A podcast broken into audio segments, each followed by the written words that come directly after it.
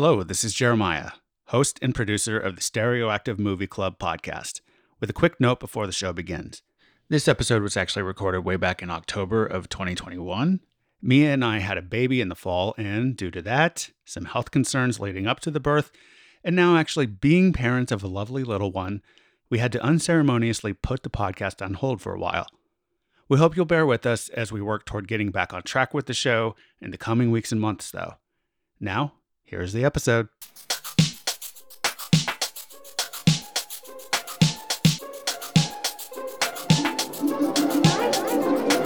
Stereoactive Movie Club. Stereoactive Movie Club. Stereoactive Movie Club. Welcome to the Stereoactive Movie Club. My name is Jeremiah, and I am here with Alicia, Laura, and Steven. Unfortunately, Mia isn't able to join us for this episode. And we are going to be talking about the 1939 film The Rules of the Game, directed by Jean Renoir. But before we go on, let's hear from everyone about what movies they've watched since the last time we recorded.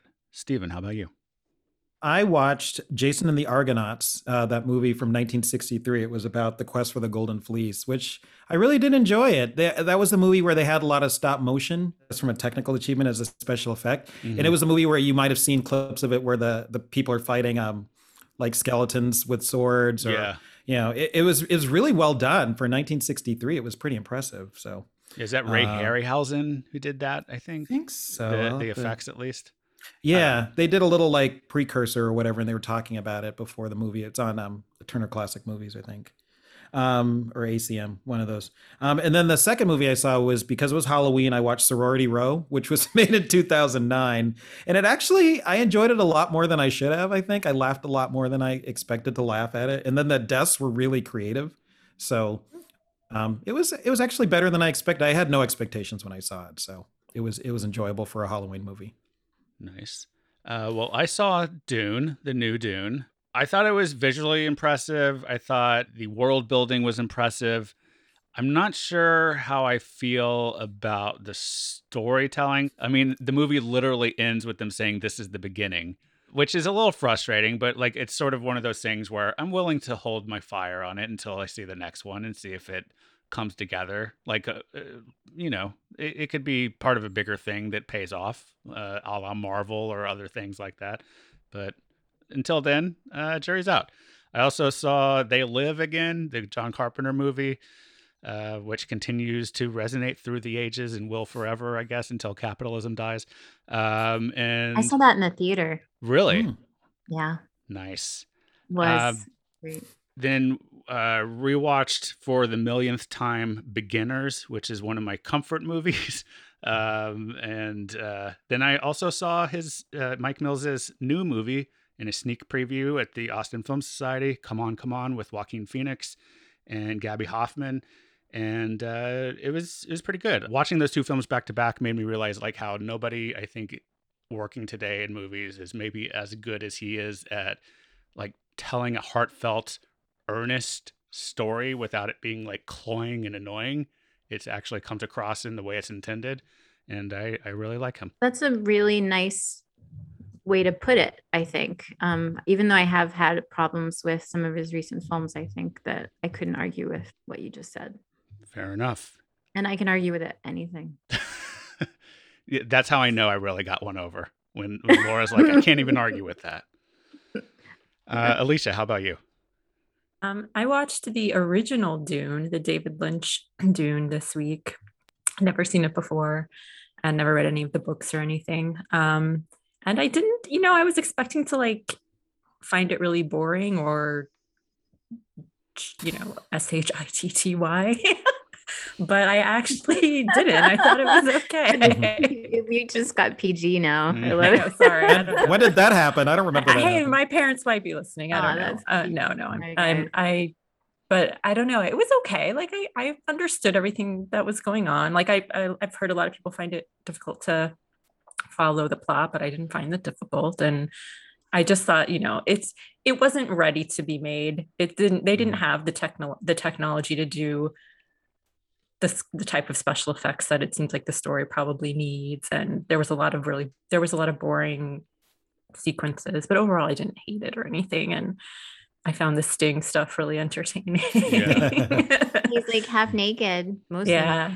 Mhm. My And, main um, thing with that movie is I think it's im- impossible to follow a movie when you can't keep your eyes open because you're asleep. I never got through it, Jeremiah, because I, I Yeah, think I might have mentioned that. I- I, was I- like, I, my eyes kept closing. every Yeah, time I I've tried never seen that it. full movie because it's so boring. I, I fall asleep during it. Uh, and Laura, how about you? What have you been watching? I rewatched Leon the Professional, um, the Mm. 1994 Luc Besson film, mostly because I mean I remember just absolutely loving it and loving Luc Besson, but I wanted to revisit it and see how I felt about it, and um, and it made me very uncomfortable um, in many ways, and um, it's still it's still such an enjoyable film. And Mhm. and there are some very specific choices that you watch the director make to sexualize this 12 year old girl. And um it's just very confusing and um unsettling experience. Even gary oldman's role it's just you eat him up you love it and it's he's just a sociopath like Mhm. psychotic murderer killed children you know like it's just hmm so yeah i i i'm not eloquent about it but i i felt like i wanted to revisit it so that's what i did this week Mhm. I saw that movie when I went to Italy um, when I was in college, and it was Leon, I think, and I that's the only time I've ever actually seen it.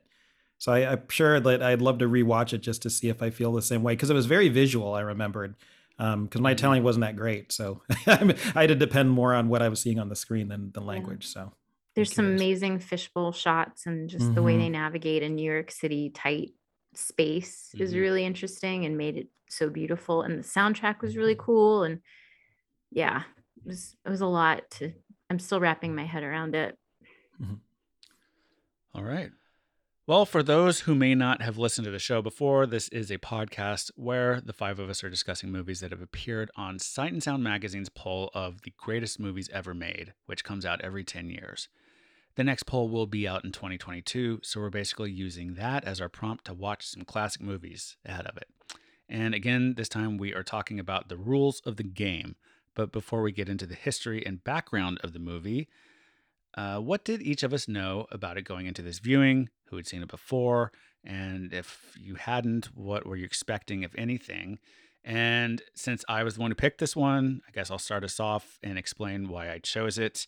Basically, this is one of the two films in the top five of the 2012 list that we hadn't watched yet. So that was one of the big reasons I picked it. And it's been in the top five of this poll every time since 1962, which is another reason I wanted to pick it. I did see it years ago when I was in college, didn't remember very much of it. I did remember that I don't think I got it at the time. I, I sort of came away from it uh, as a 20 or probably 18 or 19 year old, just sort of wondering what the fuss was about. But it was like one of those movies that we'd see clips of in classes and stuff and it was just kind of drilled into you that it was important and i you know kind of felt like i never connected with the why of that so that's where i was coming at with it. And uh, laura how about you? I knew absolutely nothing about this film. I knew it was going to be in black and white and it was going to be dusty. And uh i i was i had a lot of trepidation about it. I was like uh before we watched it so i just it's not like one of those um things we all people talk about even though it's been in this poll for so many every time. It's i you know i'm a movie nerd and i'm a you know i'll argue with people online about stuff and and this movie just doesn't really come up much or hasn't in my um space so. Right. And stephen what about you? Um, I had never heard of this movie before at all. So it was a complete uh, surprise to me to watch it. Um, so yeah, I, I had no expectations going into it. okay and alicia I'd also never heard of it before. I, I like briefly Googled it when I was trying to decide which film I wanted to pick this round. So I knew it was a French film that was supposed to be like a comedy of manners or some type of social commentary, but that's all I really knew. Okay, uh, let's go ahead and take a break. We'll be back in a moment.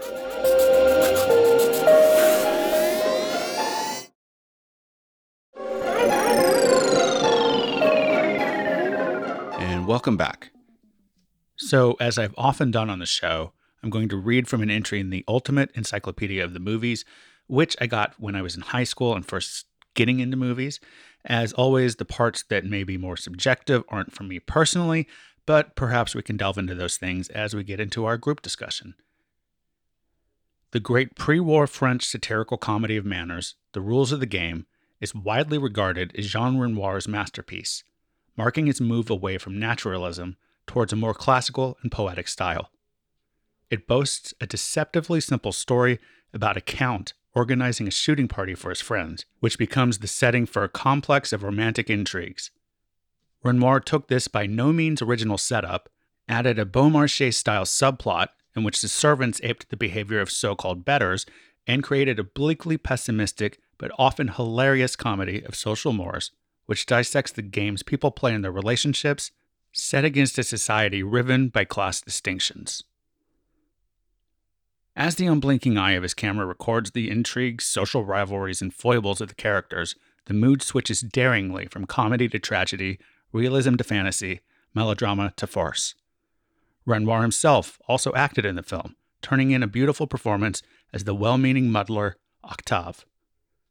Ironically, the film proved one of Renoir's greatest commercial failures, was cut drastically, and not seen again in its entirety until 1956 after careful restoration. Again, that was an entry in the Ultimate Encyclopedia of the Movies.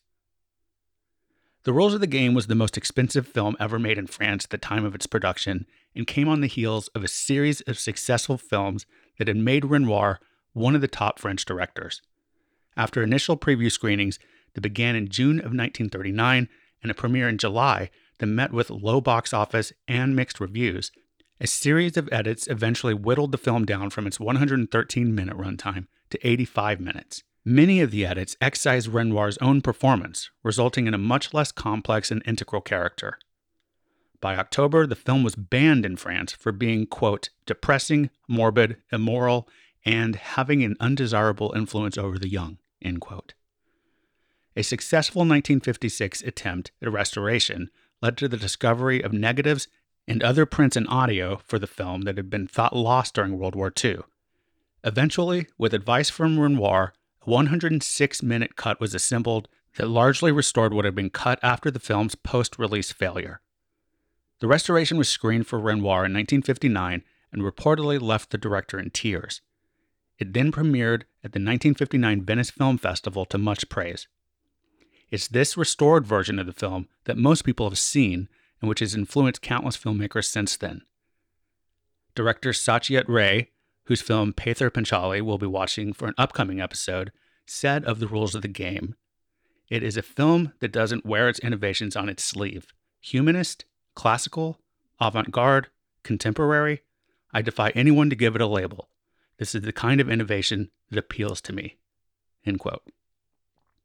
To give a sense of what was popular in the United States in 1939, as the rules of the game was first released in France, Gone with the Wind was both the far and away top grossing film of the year and also the big winner at the Academy Awards. For our purposes, this is the only film that's been in the top 10 of Sight and Sound's critics poll every single time since it began in 1952, when it debuted at number 10, even before its restoration. It then fluctuated between number 2 and number 3 from 1962 to 2002, and was then at number 4 in 2012. Additionally, it was on the director's poll in 2002 at number 9.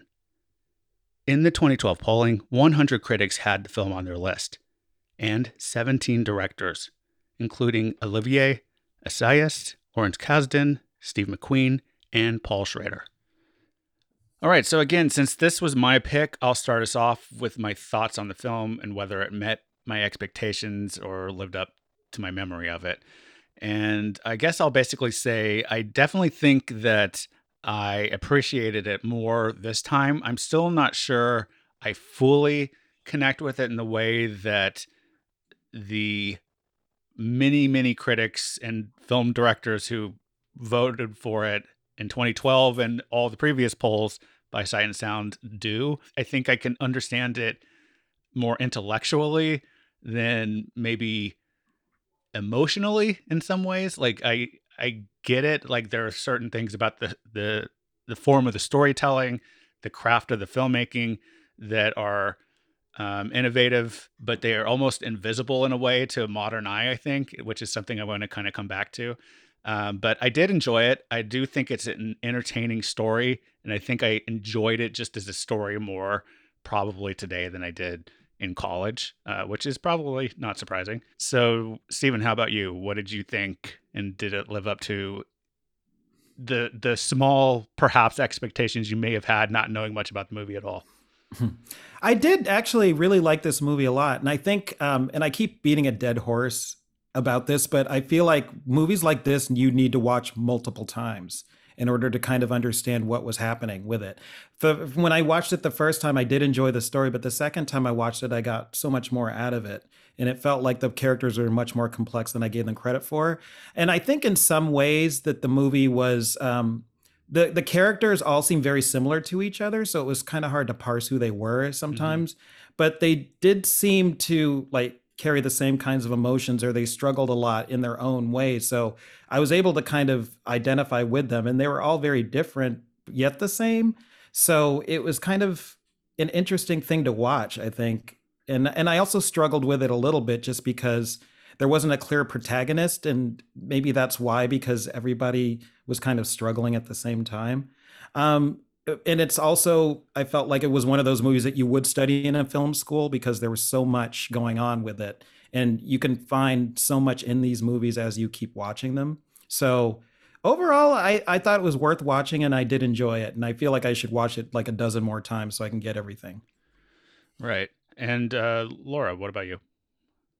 I thought it was very charming, um, very surprisingly um, enjoyable it's so it was so layered as an ensemble cast and it it just reminded me so much of Gosford Park.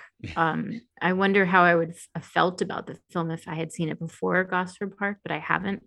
And it was obvious that was obviously a this movie was obviously a huge inspiration for Altman mm-hmm. and um, his filmmaking. And yeah, I, I mean, I I thought it was really really good, and I I didn't know that Renoir acted in the film um, until after, which and I thought his performance was one of the most poignant and and um yeah, it was it was cool, man. right. And Alicia, what about you? Uh, I hated this movie. I hated it a lot. Sorry. Like I I went back and watched it with the commentary even because I was just like I know I'm missing something. And uh, even with the commentary, did make me appreciate it and understand it a little bit better. But I just was like, as an American viewer in 2021, I how would I have any context for understanding what the rules are that anyone's supposed to be following? It's I get that uh, they're supposed to be a few characters that are insiders and a few characters that are outsiders.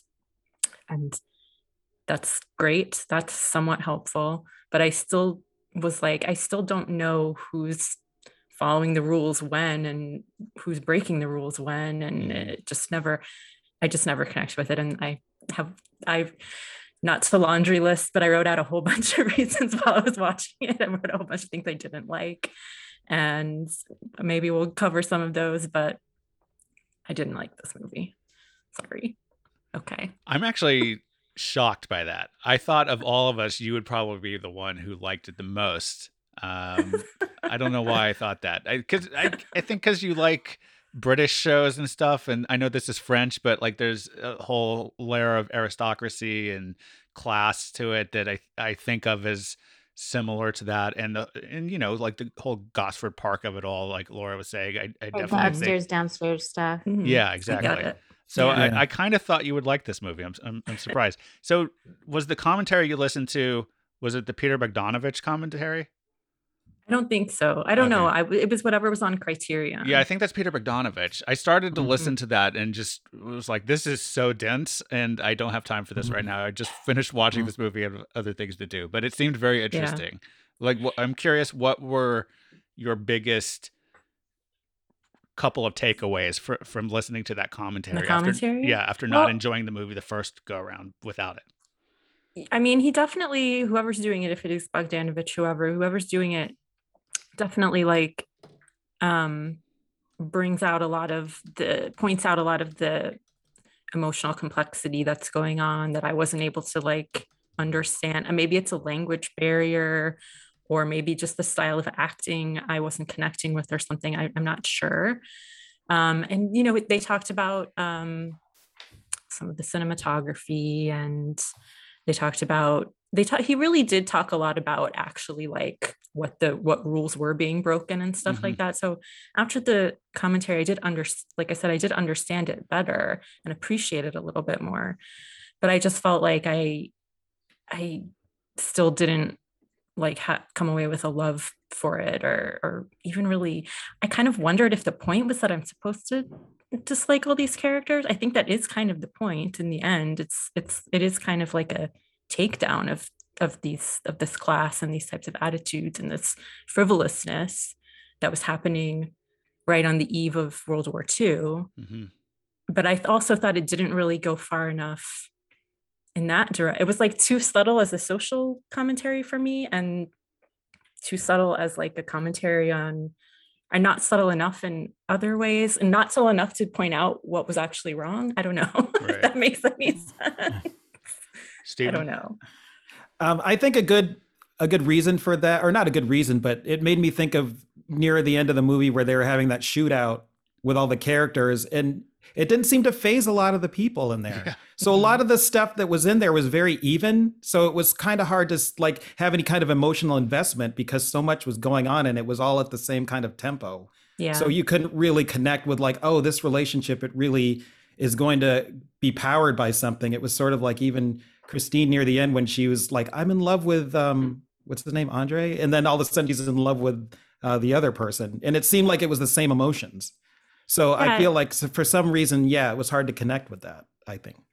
yeah she was all over the place and i didn't really i wasn't sure if she really loved anybody or if she was just like trying to get out of this marriage or this world that she didn't like being in i found her very uncharismatic as an actor i didn't understand why anyone was in love with her Yeah. i don't know sorry Laura. laura I think it, it's it's about the whims of the rich, the rich, and um, she was the classic example of that as this foreigner in in France, and and the more I, y- there is a lot of underlying stuff about um, the impending war and what's coming, and, and there's lots of conversations, and it, yeah, I, I I I thought it was yes, she was all over the place. Yes, she fell in love with anybody at in a moment's notice, and you didn't really know what the deal was. But I didn't know if you were supposed to, as much as when you're in that level of society, that's just how you behaved. Then Yeah. I, guess. Mhm. I don't know. Mhm. I just sort of rolled with it.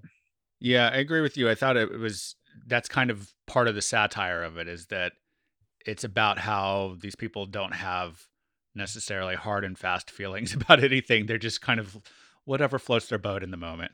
And I think that even extends maybe to what Steven was talking about of like the sort of evenness or, or however you described it of the action of like no one being phased by fucking gunfire in this house you know like it it's just they're whatever who cares it's just entertainment to them they even say like they thought it was just like part of the spectacle because they were at this masquerade party with the performance going on which i mean maybe they're trying to make a statement here about the blurring of the lines between reality and and uh frivolous play or something. I don't know. But anyway anybody else?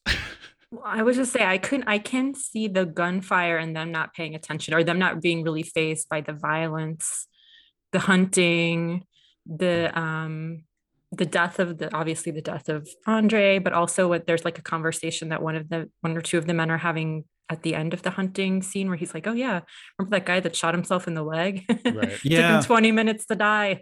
Yeah.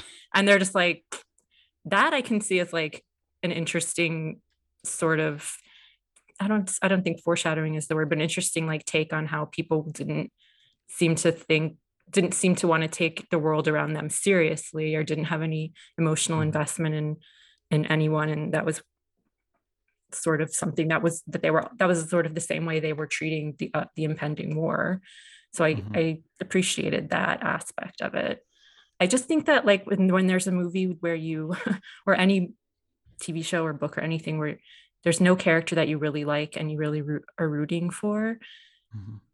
A lot of people appreciate that and and i get it but i don't like that i, I have a Mm-hmm. really hard time with that So I think Laura said that she enjoyed Renoir's performance as Octave, right? Um, I Mhm. did too. So I, I guess I'm Mhm. not saying he's like the hero of the movie or anything. I don't think he's quite that. He's sort of like this intermittent court jester or something. Yeah. Um, but I like him as a character. Um, y- Yeah. you didn't enjoy his his performance or his character in the in the film either, Alicia. um i, I probably disliked him the least Wow. Okay. Wow. but i mean i i i just didn't i i don't know i just didn't connect i just didn't like it didn't like it Hmm. I felt like he was just like an outsider, and maybe that's why he was kind of freer to act like he Mhm. could. Um, so that's why I think he sort of had so many good relationships with the people that were around. Um, and even at the end, it showed like he was he'd rather preserve the friendship than to go after what he really wanted. right. And Yeah. that seemed to be a good theme for the movie in and of itself. It seemed like the friendships with people were much stronger than the actual like love relationships. Right. Yeah, and I mean that seemed to be a theme from the beginning where they talk about how a, a man and a woman can't be friends or something like that. Um, I don't Mhm. remember how they phrase it, but Something That's the about gist of it. wings. Yeah. Something not supposed to have wings, having wings. Yeah, a pig also, in, in terms of characters that you like or not, um, I I actually ended up really liking the Count by the end of the movie. Hmm. Um, at at the start, I was like, "Oh, this fucking guy, this is annoying." But uh, I don't know. As as it went on, like he just he was just fun to watch. I thought on screen. I thought Agree. And his weird little obsession with collecting musical. like, like- automatons or something. Yeah. yeah, yeah. yeah. Um, And Marceau was interesting to me. Just this, you know. mhm. Yeah. He- yeah, I liked uh, all of the characters. he's even if very they broad. hated- Marceau I is hated very Marceau. broad. so- hated Marcel. Despicable. hated him. I think maybe he's what tanked the whole movie for Uh, me. Yeah, Wow. he, he kind of seems like he's coming out of like Fawlty Towers or something. Yeah, Yeah, and it's he's not little even. I don't even think his physical comedy is very good. Like when you compare it to the physical comedy of Buster Keaton and Charlie Chaplin at the time, I just didn't even think it was like in the ballpark in the same ballpark. I thought it was way too, way too obvious. I don't know. It didn't look when he when he knocked into the table and knocked the tray over and alerted the husband to his presence. It didn't look accidental. It looked like he did it on purpose. Mhm. I don't know. I just didn't like it. Ah, sorry. Well, I, I feel like a sometimes theme that we've had through the podcast is is some of these movies that are sort of a template for things that came later in a way. Um, that it can be Mhm. hard to like appreciate them after Mhm. watching the things that came later. So, do you think this is at all a case of that for you, Alicia? Where like I don't know what your thoughts are on Gosford Park or Downton Abbey, uh, a million other things. Like I even saw people comparing the Big Chill to this, Mm. of it's like everyone gathers together in a house and the truth comes out, sort of thing. Mhm. Um, Yeah. so, are do you think there's an element of that to it blocking your enjoyment of the film fully? Yeah, I mean to- that could totally be that. Could totally be that I've seen it done in a way that I consider better, or I, I, I don't. I really do. I was surprised too that I didn't like it because I really do like Gosford Park. I watched most of Downton Abbey. Um, I like The Big Chill. You know, like I like things like that. But I feel like those instances, there's at least one person that you can kind of grasp onto Mm-hmm. and I couldn't I didn't there was no one in this that I I mean the the niece was sweet but she's not in it enough for you to really care about her on, a, on any sort of real le- like level. Do you mean like there's no moral compass to the film? Yeah, I guess. And I get that that's sort of the point, but I Mhm. just don't particularly enjoy that type of storytelling. I could Yeah. get why that would be reeling on some level. Yeah. Mhm. It, it's funny because usually I'm on your side, Alicia. I need someone to root for. No, it- it's just the way that I am when I watch Yeah. something. Like it's always sunny in Philadelphia. I can't stand it because I don't like any any character, and there's nobody normal on that show that I can kind of hang Oh, my see, hat I on. do like that show. I think I think Charlie's the moral compass of that show, even though he's horrible. But anyway, Yeah, but yeah, but that's how I. But it, it, it was the reverse in this movie. I kind of liked how everybody in the movie just came with their own struggle, and that they weren't perfect people, and you felt like, oh, they're going to learn something at the end, which I don't know if anybody really did, but sort of like it was more about the journey for me than it was about the end result. So I, I felt like it was kind of.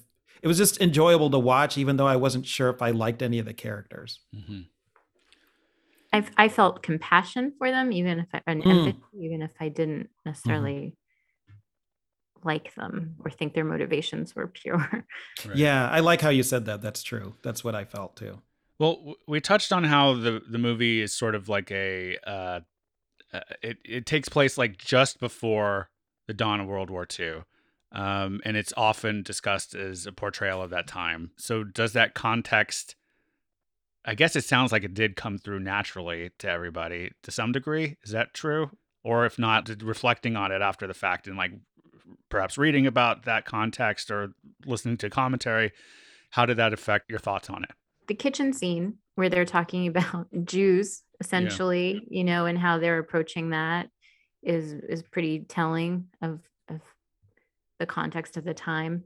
and the count is Jewish, which I think The count Yeah. is Jewish, but they Yeah. Mhm. but they say but he's a gentleman. right. kind of- Right. it was Mhm. it was uh that was very interesting or how she was this cold austrian christine kind of but yet too affectionate and when they were doing the performance and they had those beards and hats and what what were they trying to emulate you know i, I think it, there was just so much sprinkled throughout of of um yeah Yeah. I, I think I had read that um Christine, the actress, you know, since she was really Austrian, I guess, she had an she had an accent.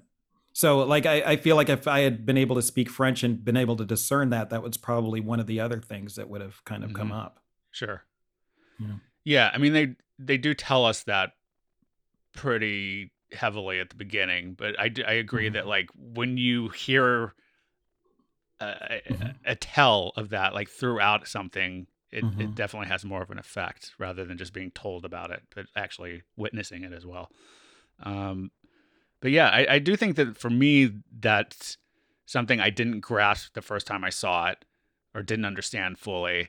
And I feel like I'm, you know, older, hopefully wiser, probably not as wise as I should be, but, uh, you know, like I've read more in my life and like understand history better than I did uh, 20 years ago. And I, I, I think I can appreciate it as sort of like this timestamp of a time and place and the issues that were at play in that society and how it kind of fed into this bigger thing that blew up and engulfed the world. Like it's it's kind of funny to attach this on the surface seemingly like kind of unserious farce to like something so tragically big and you know bad. So uh yeah, but I, I think it's there. I just kept thinking about how within weeks they'll all every single character will be dead. Right. Mm. Wow. hopefully, or completely invaded. Didn't anybody else think that way? I thought of the course like their whole world and their country and everything would be torn to you know torn asunder Mhm. Mhm. but um I wasn't picturing them all dead or anything um but I wonder if a lot of stuff got put onto this later you know what I mean like after the war Sure. Mm. I think I think it was a lot easier to read into read into things. I don't necessarily know that this sort of mildly or not so mildly anti-Semitic stuff. I don't know that they were fully aware how that that that was like of what was actually going on in some of these places and how that would actually play into what happened in World War II. I don't know how aware they were of what was happening to Jewish people in concentration. camps. I obviously I know they were being ghettoized, and I'm sure that that was like known, but I don't know how much they knew about how far that was going to go. And Right. I think a lot of things that happened later, uh, you know, the, a lot of knowledge that came later kind of got put on put onto this. Sure. But but I do think it's telling that Renoir thought he was making just like this kind of silly movie, or at least to hear him tell it. I have my doubts to some degree Mhm. about how true his him saying that is. But the movie got banned in France. Uh, Mhm. you know, like it, it wasn't considered just this like mild farce. It, it it had bite to it that people interpreted at the time, even before the war. I mean, it was it was only out for what was it like? Not even half a year before it got banned in France. Yeah, I think I don't. I think I would be curious to know the full reasoning behind why it got banned. I don't know that it's necessarily the same reasons that we're thinking of it, Sure, thinking that it's great today. sure. Oh, I'm not I'm not necessarily saying that, but I'm just saying like it, it wasn't like um I don't know what's the most frivolous comedy that would come out today, like that you would never think would would have any meaning later. Like it's I Yeah. don't I don't think it was seen as that. The remake of The Importance of Being Earnest or something. Ten things I hate about you. Well, yeah. So I wanted. I have two points to that. I it, it was banned because I think they thought it was more morbid and and I think the the free love aspect. That's from what I Mhm. read. I Mhm. think the those elements made it um distasteful in French culture. But to to Alicia's point, where she's talking about it, it wasn't anti-Semitic on purpose. It was just there was just elements of anti-Semitism with in throughout the entire film, and I think that in itself is telling about the moment in time. Mhm. Yeah, that's true. That's true. Yeah, there were some other moments where you know they they was talking about Negroes or about Mhm. Yeah, you know Arabs and Muslims. So like I feel like it was just sort of like a casual racism that they had, Mhm. and it was just Mhm. part of like their class. So like I Yeah. like you, I didn't really think it was necessarily tied to the war, but I think it was also a way to make the count and his wife out sort of outsiders, which I think maybe we already mentioned that, but mm-hmm. but yeah, it's people that didn't understand the rules of the game that they were supposed to be playing, their little love good games point. or whatever. Yeah, you like can what you thank. Bogdanovich for that point or whoever. Okay. take the win. It was Bogdanovich, by the way. I, I forgot to say I looked it up, and it he did do the commentary. Okay, okay. yeah. It was good. Yeah. Um, so related to the Satyajit Ray quote I cited earlier, um, I feel like we're kind of already touching on this, but do you think the subtlety of the film does make it harder to recognize its innovations and importance with modern eye? And by that, I'm I'm not I don't mean just like the stuff we're talking about in terms of story, but some of the craft elements of it using uh, deep focus, um, cinematography, uh, depth of field and things like that where you know the staging was just very m- much more advanced than a lot of other things at the time. And and it's something that we uh, also talked about with movie that came out just what two years later citizen kane. Like i feel like this is sort of a, uh thought of similarly in that regard to citizen kane and a couple other movies of really pushing things forward in in terms of those aspects of filmmaking.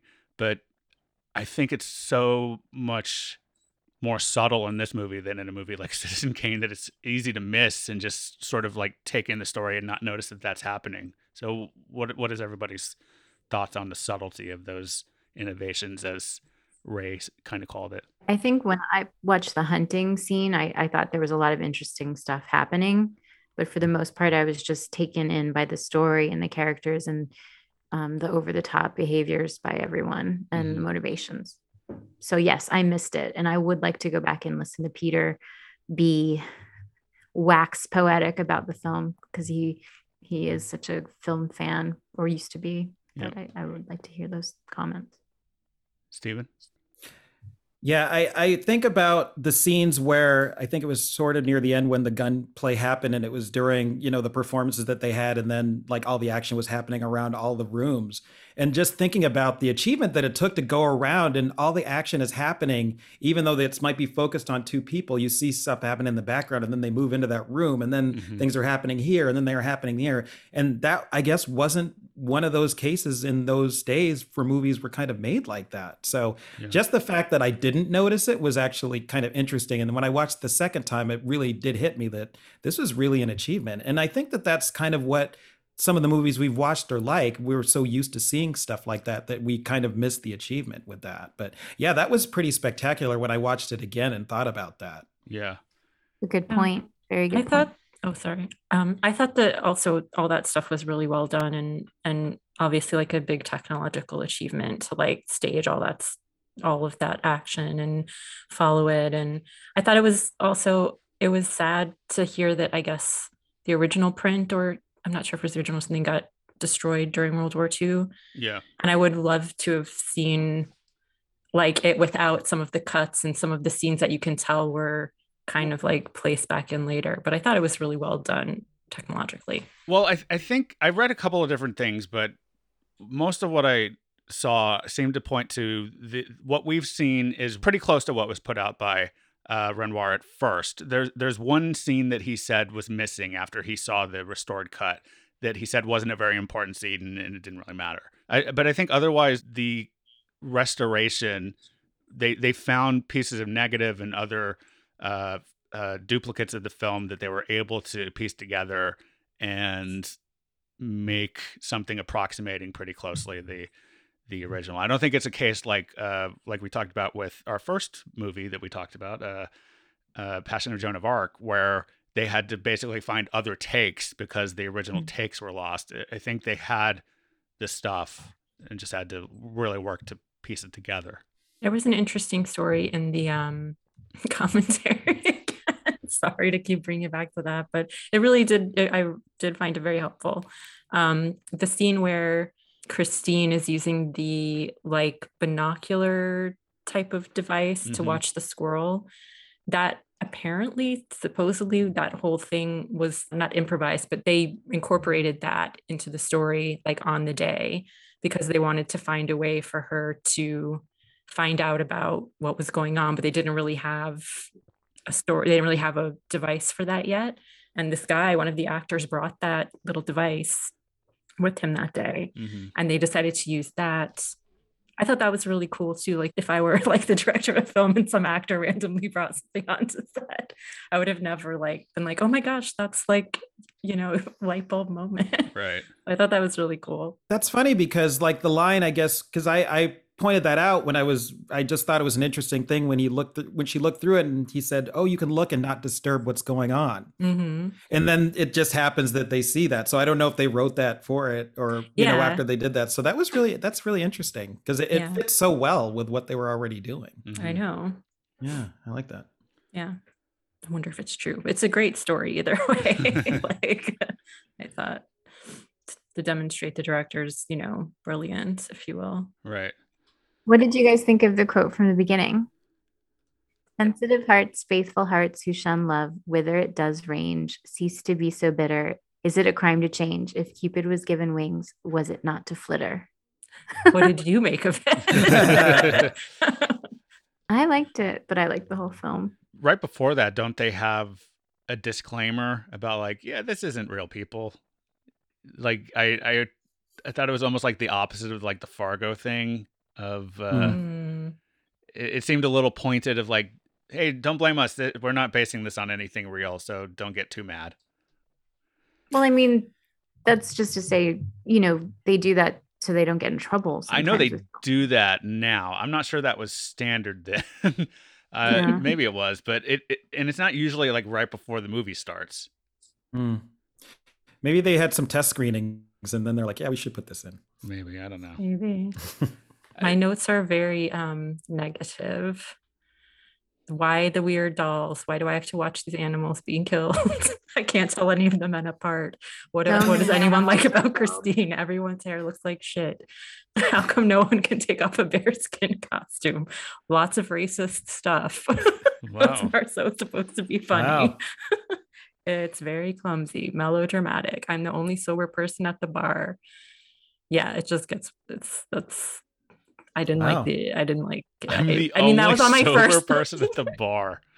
Wow. That's I'm what I curious, felt. Alicia, do you have you Hmm. ever like do you like Moliere or any of those kind of I don't think I've ever of s- Those are plays. Yeah, I Um, know, but I don't think I've ever seen a Moliere play it, honestly. They're ridiculous. So one thing is that the movie, as I said at, at the top, has been on the critics list every time in the top 10 since they started doing this every 10 years. And it's been on the director's list once. It wasn't on it the first time they did it. It was on it the second time, then not the third.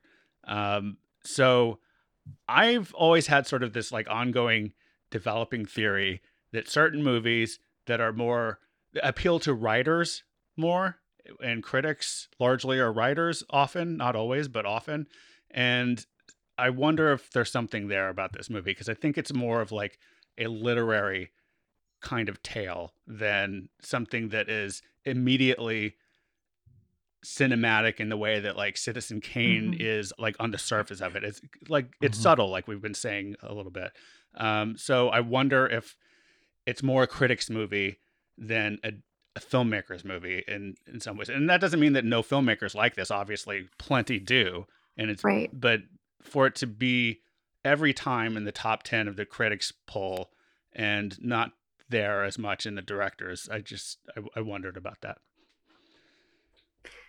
I think that's a really interesting point, but and to m- maybe the exception to prove the rule, someone like Robert Altman, Mhm. which uh, this it seems like this kind of film informed his entire oeuvre and um, everything he does from it. So, yeah, but I, Yeah. I would argue though that i think altman has more kind of for lack of a better word like cinematic flair than Oh, renoir does because like he's always got those zooms going on. The yes, the overlapping dialogue is done in a way where it's like kind of more in your face. Like it's not as subtle. I i think the his his fascination with ensembles i think obviously stems from this or or movies like this or a similar fascination to renoir or whatever you want to call it but i th- i think he does have a different spin to it Well, uh, to the uh, when we talked about how there's multiple things happening within the scene from the forefront and the back, and hmm there's all these different movements and characters, and and the lens captures it all. That's what I was thinking about. But Sure. yes, I agree. I. I don't disagree with you.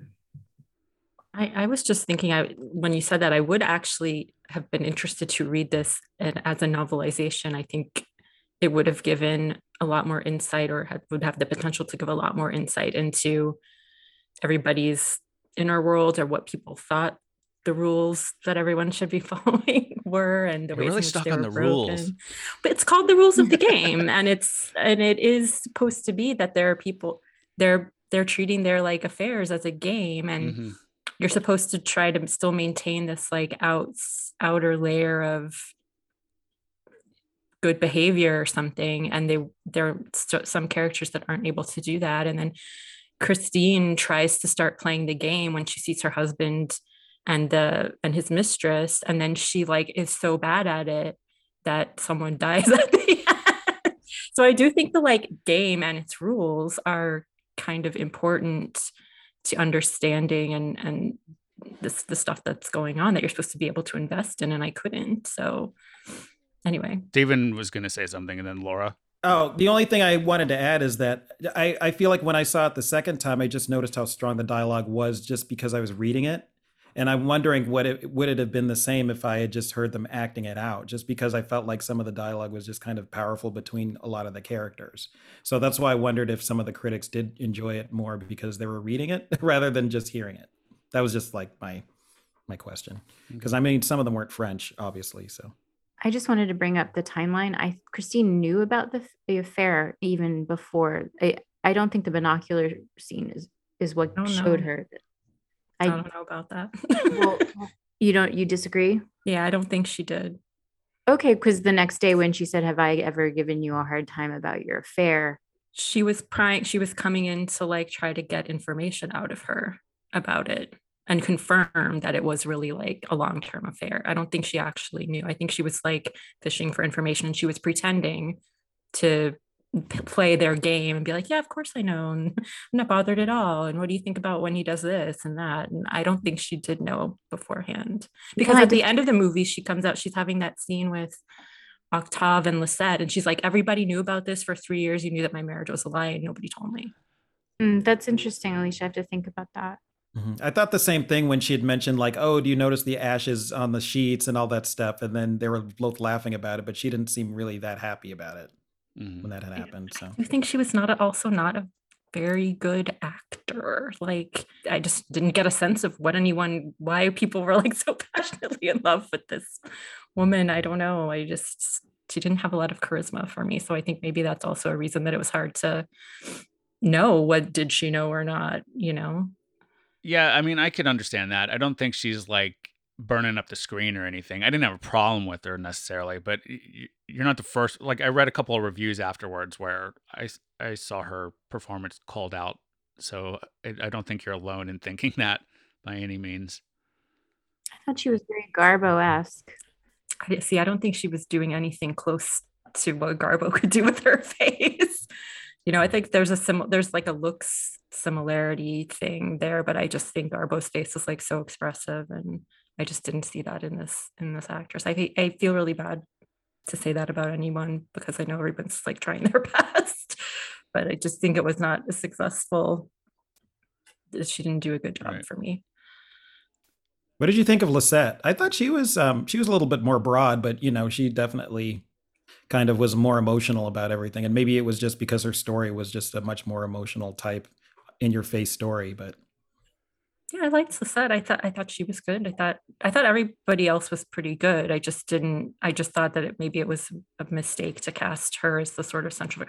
Although I understand they wanted someone who was an Austrian and or whatever. I just think that they could have cast a different Austrian actress to play the part. But um, yeah. But I liked every. I liked. I didn't like Marceau. I didn't like a lot of the characters. I didn't love Marceau's physical humor stuff, but I didn't I didn't think like on an acting level that anyone else was like doing a bad job. Okay, so how about we take one more break and then we'll come back, share our final thoughts on the film, and get into our bonus questions and all that stuff.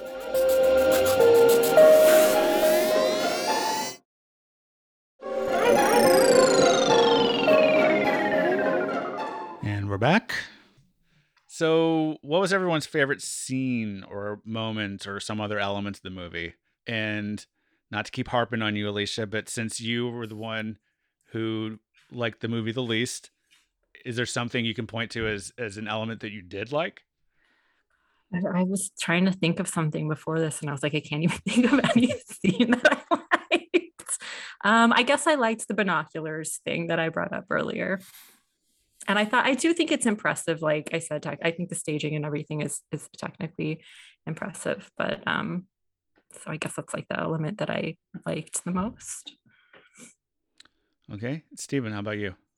Um, I liked. Uh, I think it was one of during one of the dance sequences when everybody was watching um, the performances, and there was like a spotlight, and it was moving throughout some of the rooms for the couples that were kind of, Yeah, you know, agonizing over different things, and just the movement of that, and just seeing like you kind of felt like what everybody was going through at different moments, but it was moving so fast that you kind of got a a better sense of, you know, just the grandeur of what the scene was going to be about, rather than just like focusing on this person, then going here. You kind of had the movement, which I really liked. right. Laura? The morning when all of the people woke up and found their shoes missing, the men, and they all came together in that that scene sequence and played with Mhm. each other and communicated Mhm. that way. I thought that was really fun. The ending scene when spoiler alert, I won't get too specific, but the th- when the three women hold hands and um Christina's like what people are watching. So they had to show no emotion. So I thought that was an interesting moment. The hunting scene was long and it was brutal and interesting. It was very watership down, but actual murder. Yeah, So that, that whole not- scene, that whole scene was just really interesting to me, just because they're like, "Oh, we're hunting," but they weren't really hunting; they were they just like but shooting at what stuff. they did. Yeah. Yeah, and it was just it was just funny that like that's an upper crust thing to do. Apparently, is like, "Oh, we're going hunting." totally. And They're all in like really nice Mhm. clothes, and they're just shooting rabbits, which are being knocked to them. Yeah. So, yeah. That is Um, how rich, wealthy people hunt.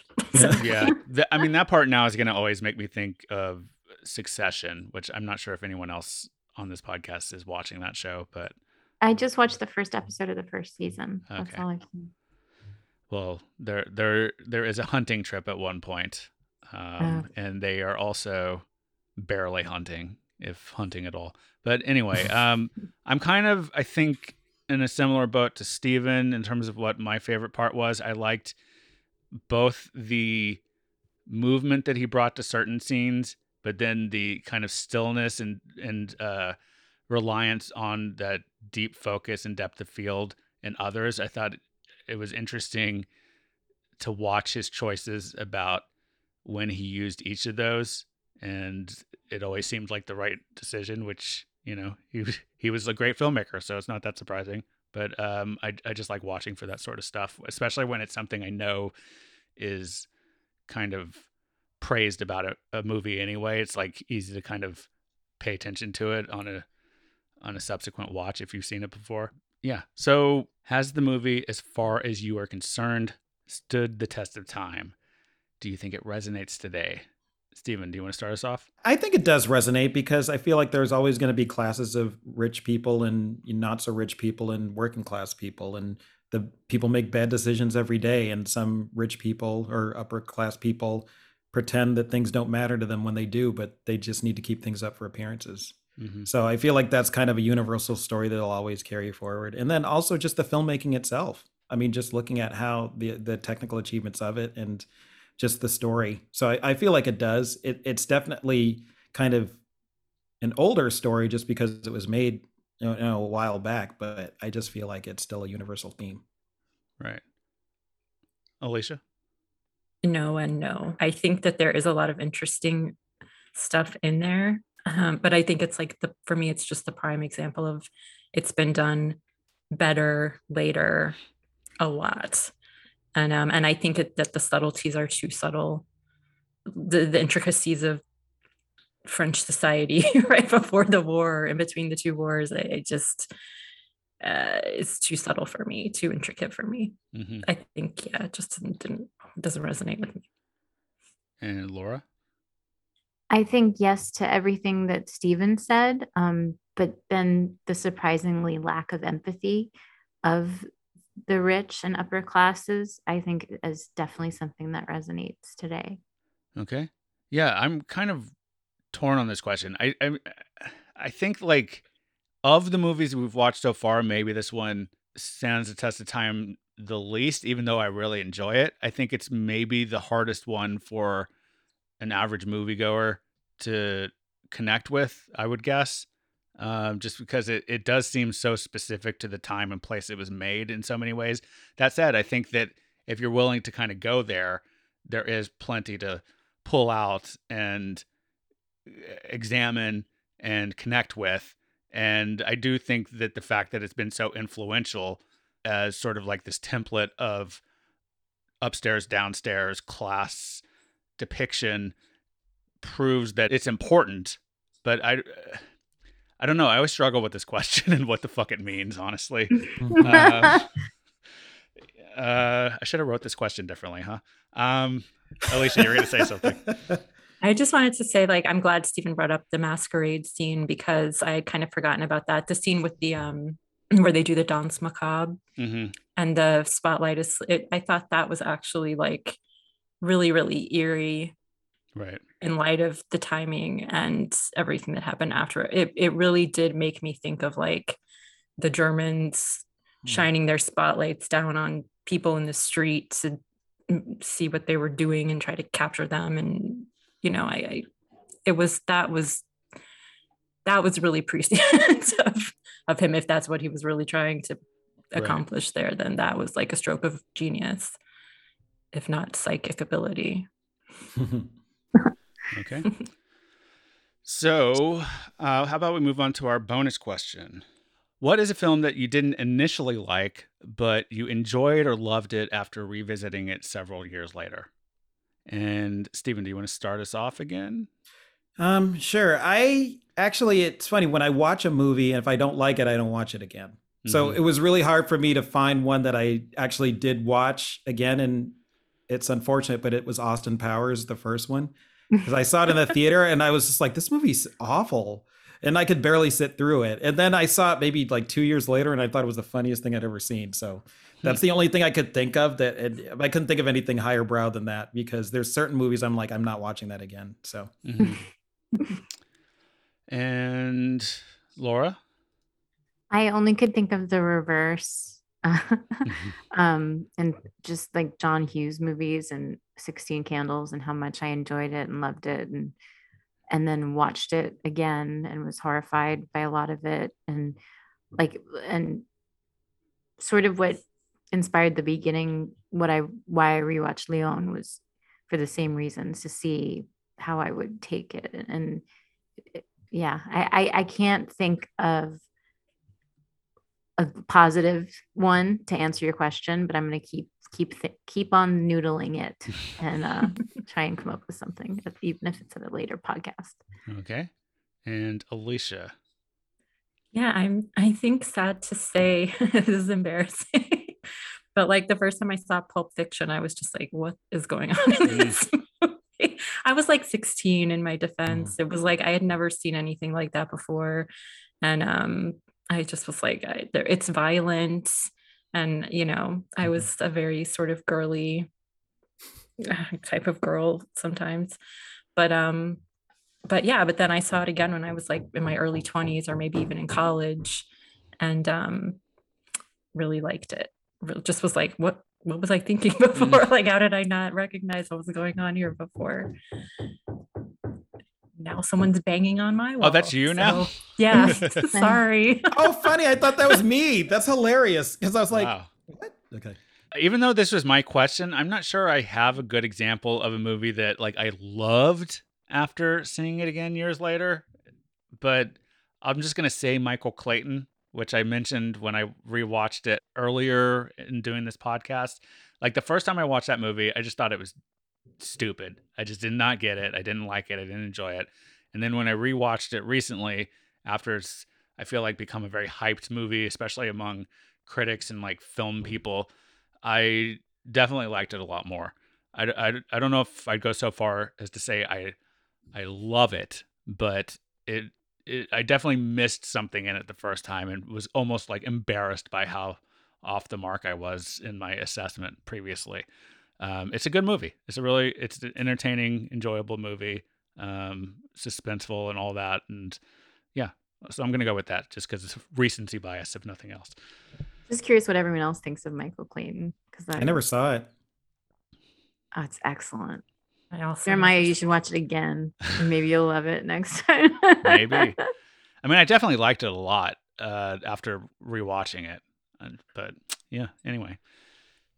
All right. And we also had some really good answers in the Facebook group. Uh, Rebecca said, I saw The Big Lebowski for the first time on my 16th birthday at a friend's house. I remember being in a terrible mood and I hated the movie. Watched it again 13 years later and really ended up enjoying it. And then Marta said The Royal Tenenbaums. Michelle agreed with that and said, Me too. I think because I loved Rushmore so much and my expectations were so high, when I saw it in the theater, I somehow felt slightly underwhelmed, but I've actually grown to like it more with each viewing. And uh, Marta then agreed and said, It's It's got great one liners. Um, and then let's see, Marie said Anchorman. JPK said, our previous guest, JPK, by the way, they uh, go back and check out the Searchers episode. Um, he said, think the first time I saw Breakfast at Tiffany's, I didn't understand many things about life. Now I enjoy the movie much more, but hate Mickey Rooney. Wish they'd just cut him out of the film. So there you go. And Charlie said, this is hard. I usually don't rewatch things I don't like. On top of this, movies I rewatch, I tend to end up liking less, not more. The first thing that comes to mind is Moonlight. I didn't like it when I first saw it. When I watched it again, I appreciated it more, but it's still not a film I like very much. So, sort of answers the question. And uh, let's see. I, I I'll also just throw in that I th- I thought of another one that is actually a better answer for me than although Michael Clayton I think was still worth discussing. But The Exorcist is the best illustration of this to me. The first time I saw that uh, was on VHS at home with some friends when I was in high school, and I thought it was so bad, like laughably bad. then I saw it again in the theater when the director's cut came out when I was in college, and I thought it was amazing. So I don't know if it was the audience experience or the uh, what they added for the director's cut or what, but just I enjoyed it so much more. So our next episode is Mia's fourth pick. It is Persona, directed by Ingmar Bergman and released in 1966. It's available to stream with a subscription on the Criterion channel or on HBO Max. It is also available to rent via Apple or Amazon. So that's it for this episode of the Stereoactive Movie Club. We invite you to join us in our Facebook group at facebook.com slash groups slash stereoactive movie club. You can also email us at stereoactivemovieclub at gmail.com.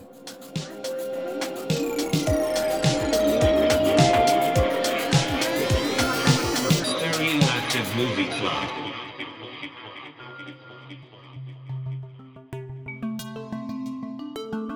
This podcast is produced by Stereoactive Media.